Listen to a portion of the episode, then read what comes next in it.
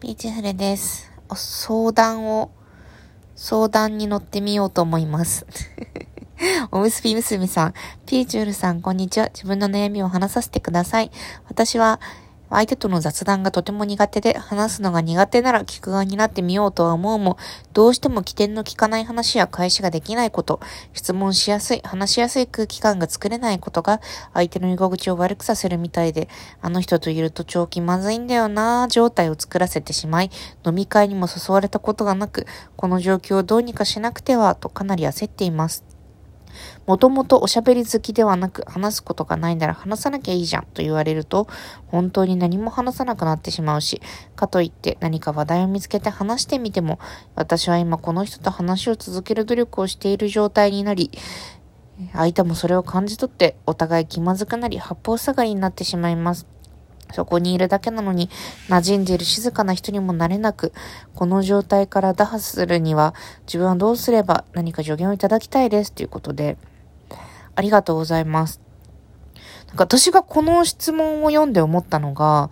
あの、話せないんですっていうことを全部、なんていうか、あ、こういうふうに相談したらこういう切り返しが来るだろうな、こういう切り返しも来るかな、こういう切り返しも来るかなって、そういう全部を予想して全部潰せてるっていうのが、すごい精度の高い潰しを得てるなってすごい 結構思って、例えばさ、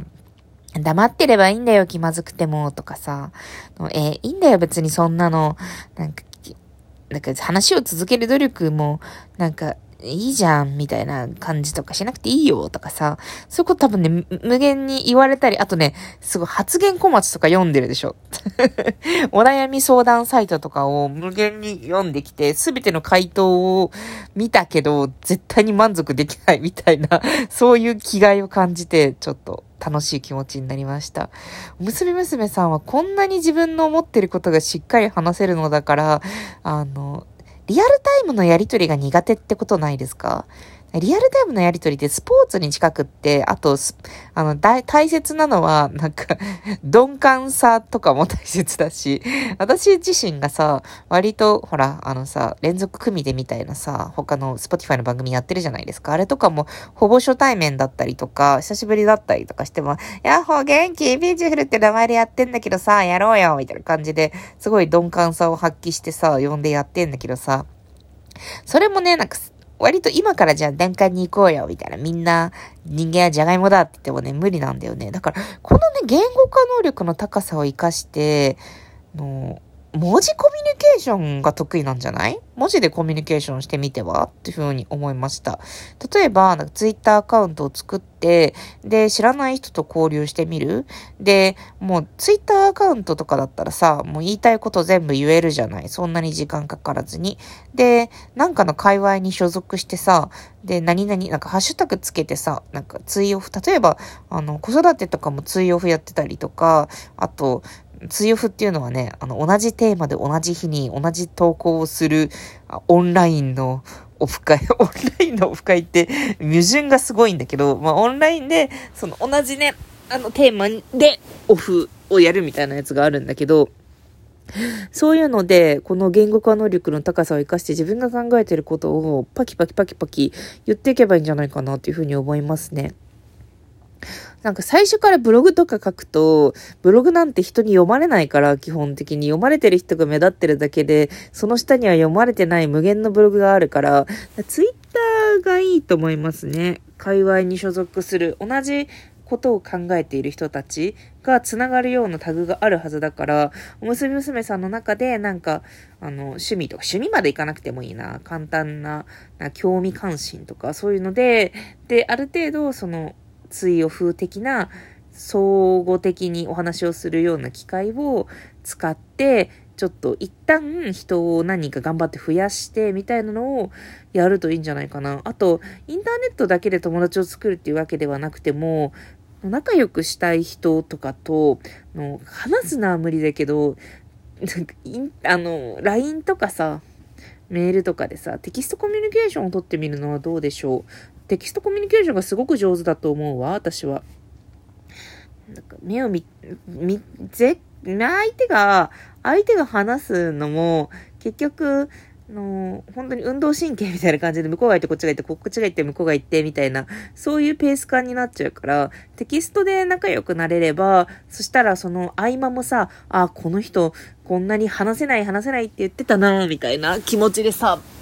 聞いてもらえるし、その沈黙を情報量で読めるといいと思いますね。おぶすみ娘さんってこういう人なんだよねっていう、なんか情報量が向こうにあれば、沈黙は情報量になるから、てか、あの、検証になるじゃない。ああ、おむすみ娘さんって本当に沈黙しちゃうんだな、こういう時焦ってるんだろうな、みたいな気持ちになるんじゃないかな、と思っています。ご参考になったでしょうか？で、難しいよね。最初のきっかけが難しいなというふうに思います。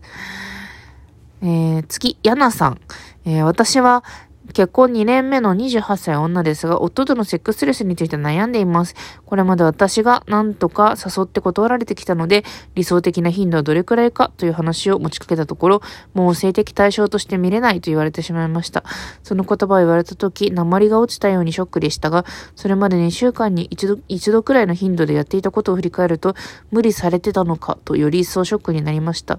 え、1年に1回とかでもいいの？と聞きましたが、それでもいいそうです。それからというもの、旦那に対してわけもなくイラつくのですが、どうすればいいでしょうか。私も性欲が強いわけではなく、やらないならやらないならいいのですが、なんか妙にイラつくようになってしまったのです。夫とはこの先も仲良くしたく、ピーチルさんだったらどうしますか？参考にさせてくださいということで。ありがとうございます。これはね、夫が、あの、セックスありきで加点されていたからでしょうね、きっと。あの、なんか、それで許せることって絶対あるじゃないですか。そういう肉体の交わりとか、そういうなんか曖昧にしていくことで、あの、やり過ごしていくっていうのはめっちゃありだと思うんですよね。めっちゃありだと思うんだけど、その割と殿下の報道的な、結構、あの、人類の中で使っている人が多い、かなりメジャーな手段としての あの、セックスをすることで、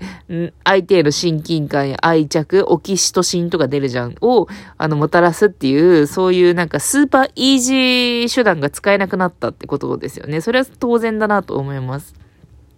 で自分がしてほしいことも叶えてくれないしっていう、その、まあ、オキシトシン以外でもそういう叶えてくれない感みたいなやつはあって、夫さんはね、あの、結構大変な戦いに挑み始めてるっていうことをね、自覚した方がいいかなと思いますが、しかしね、まあ、したくないのにするっていうこともね、難しいんだよなとは、なんか思うね。様々な立場。私は今ね、32歳なんですけど、だからすごいあの、このラジオの履歴をたの、たのってもらうと、そのセックスレスについて話してる回がいくつかあって、自分の変遷としては、もう今はなんかしなくてもいいかなっていうところが結構強くって、で、まあなんか、じゅ、私が、その、性交渉、その、はい、うやむやにするって言いましたが、そこで、あの、うやむやにしなくても大丈夫になったんですよね。で、それが、あ、何かっていうと、私がそういうことをすることって、まり欲望に意外とそんなに紐づいてなかった。もしくは、もう少し若い頃は紐づいていたかもしれないけれど、まあ、だんだんそうでもなくなった。多分、そういうところがあって、で、何によって代替されたかというと、あの、住宅ローン30、30年、うち30年で組んでるんですけど、30年で、あの、30年添い遂げ続けるぞっていうリスクを私と夫で一緒に負ったことであるとか、あと子供を育子供が、あの、できて生まれたこと。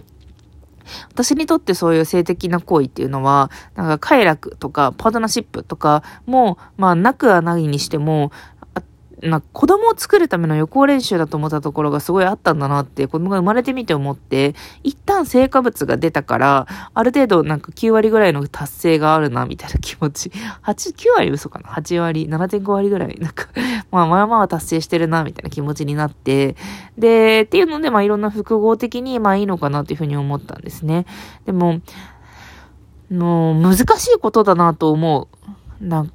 だって、正気でいられる、正気でさ、相手とさ、向き合ってさ、それで、冷静に判断を下して、この人と一緒にいる。だって24時間とかさ、あの、生活を全部共にするってすごい大変なことだから、仲いい友達でもできないし、仲いい友達をその恋人にしたら、そしたらそういう性的な行為とか、そういうものを、あの、通じてちょっと頭をぼんやりさせたりとかして、ずっと一緒にいられるようになったりするわけだからさ、それはね、すごく難しいと思うんですよね。そう。ただね、能動的じゃないとできないっていうのも難しくって、だからその、私の、あの、性的なことへのイメージが、あの、弾？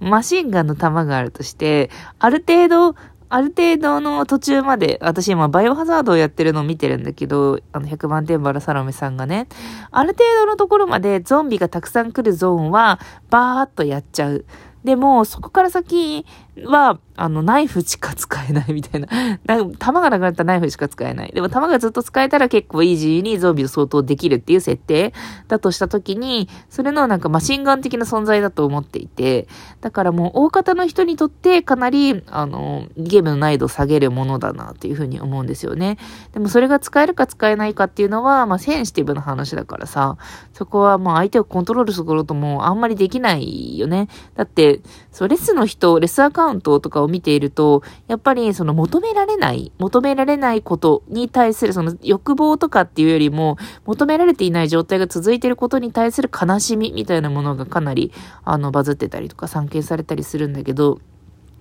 そこに関してはさ、もうレスになった瞬間に永遠に手に入らないじゃないですか。だから、そこの手に入らないものまあ人生で手に入らないものっていくつかあるけど、そこにどう折り合っていくのか、例えば婚外恋愛を OK にしてオープンリレーションシップにする人もいるし、なんか割り切る人もいるし、十何年も苦しんでる人もいるし、それを、あの、自分がどこに行くのか、コントロールできないけど、ただそういう難しい、あの、イージーな武器がなくなった状態なんだなっていうふうに、シンプルに受け止めて、いくかなと思います。自分のことを考えるかなと思います。ではね。